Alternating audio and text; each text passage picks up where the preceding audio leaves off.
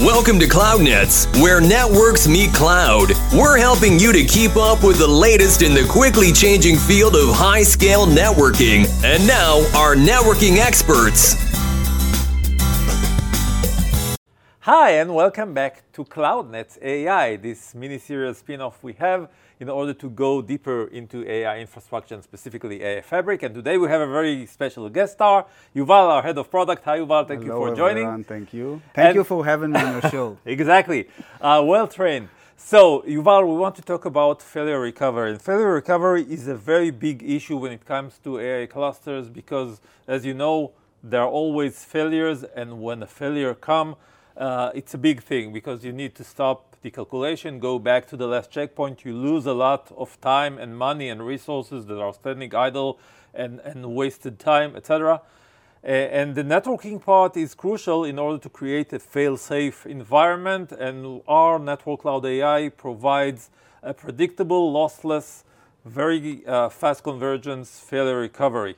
How do we do that? Oh, Dan, you gave all the answers. All right. so, so maybe let's talk first about the, the problem that uh, um, cloud providers will experience or experiencing today when trying to build a big training cluster.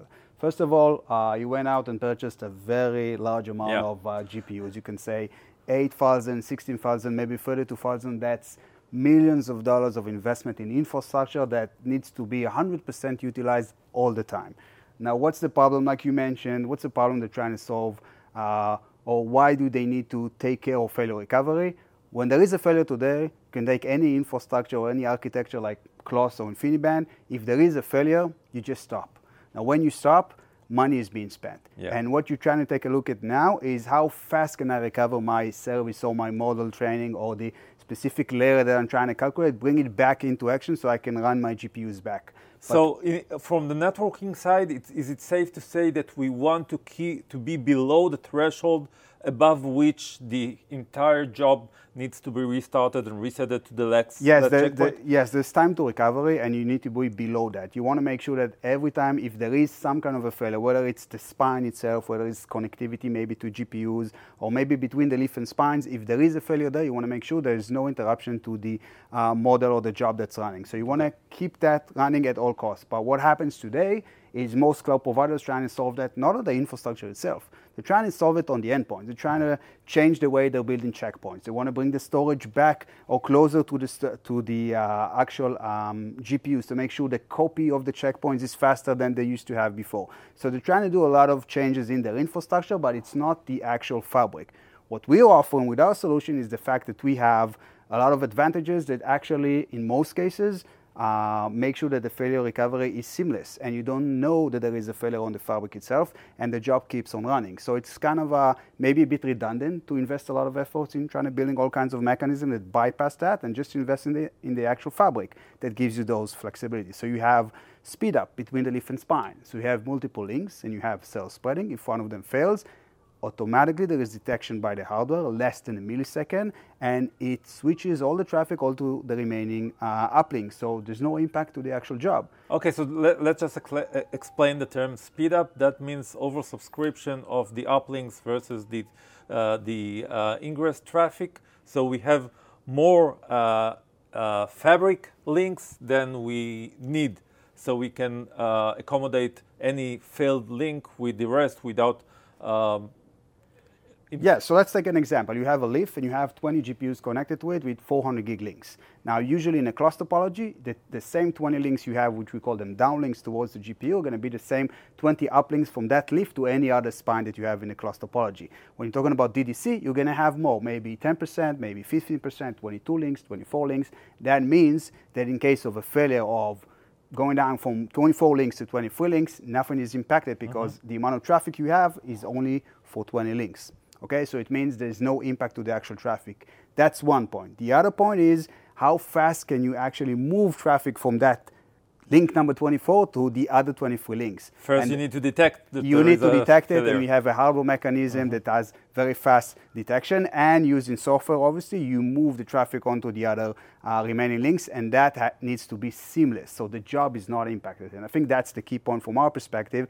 If there is a failure in the infrastructures, and there is a lot of Yeah. failures on the infrastructure, especially in a very big 16,000 uh, GPU environment, there's hundreds of leaf and spines, there's thousands of GPUs, there's going to be failures. It's like a very, very big network. So every time you experience a failure in a leaf, a failure in a spine, a failure in one of the uplinks, if it's seamless and the job doesn't even notice there was a failure, then you're not losing money. And I think that's the key point. You need to make sure the GPUs are 100% running at all times. Okay, so we detect the failure uh, much faster than any external entity that monitors it right. because it's hardware based. There's also the convergence and reroute uh, speed because if you run some kind of internal gateway protocol in order to, to sync between the leaves and spine, it will take time for it to converge. While we do it uh, hardware assisted, so it's yeah, so, so almost you, immediate. You're right. So if you try to compare what we have in terms of hardware and software solution versus the other alternatives in the market, you might have an SDN controller-like solution which monitors the entire network, but then it takes time to detect a failure and notify the entire network that now needs to be some kind of reconvergence. You can use BGP across the network, but then again, it's a routing protocol used to uh, converge routing entries for internet, not specifically for AI workloads. You need something fast, very fast, sub millisecond. What we have is detection using hardware, so there's no external controller that does that. It happens immediately locally on every one of the boxes. The other section is a software solution that we build that is very, very fast and synchronizes the entire infrastructure. There was a failure, move traffic aside. And that's a key point because every decision is made locally on each one of the boxes. They don't need to wait for the entire network to converge. So once you have that hardware detection and that software that does makes that decision, you're much faster than any alternative in the market. So on all the steps of detection, decision, propagation, we provide a very fast yes. convergence as Indeed. opposed to uh, any alternative. Yes. And, and this is basically how we stay below the threshold that affects the upper layer workload. Exactly. So instead of trying to fix uh, or revert the failure once it happens, we're trying to avoid the failure from happening. And that's the key point. We want to save money pretty much. Absolutely. Okay. okay. Thank you very much, Yuval. Thank you. Thank you for watching. This was how we handle uh, very fast fault recovery uh, on all levels, on detection, on decision, and on propagation. And the bottom line is we allow the workloads to work seamlessly and not right. stop and go back to the last checkpoint. Thank you for uh, joining us. Thank you for watching. We'll be back with additional Network Clouds AI. And that closes up on another episode of CloudNets, where networks meet cloud. Thank you for listening and be sure to subscribe to get the latest episode of CloudNets.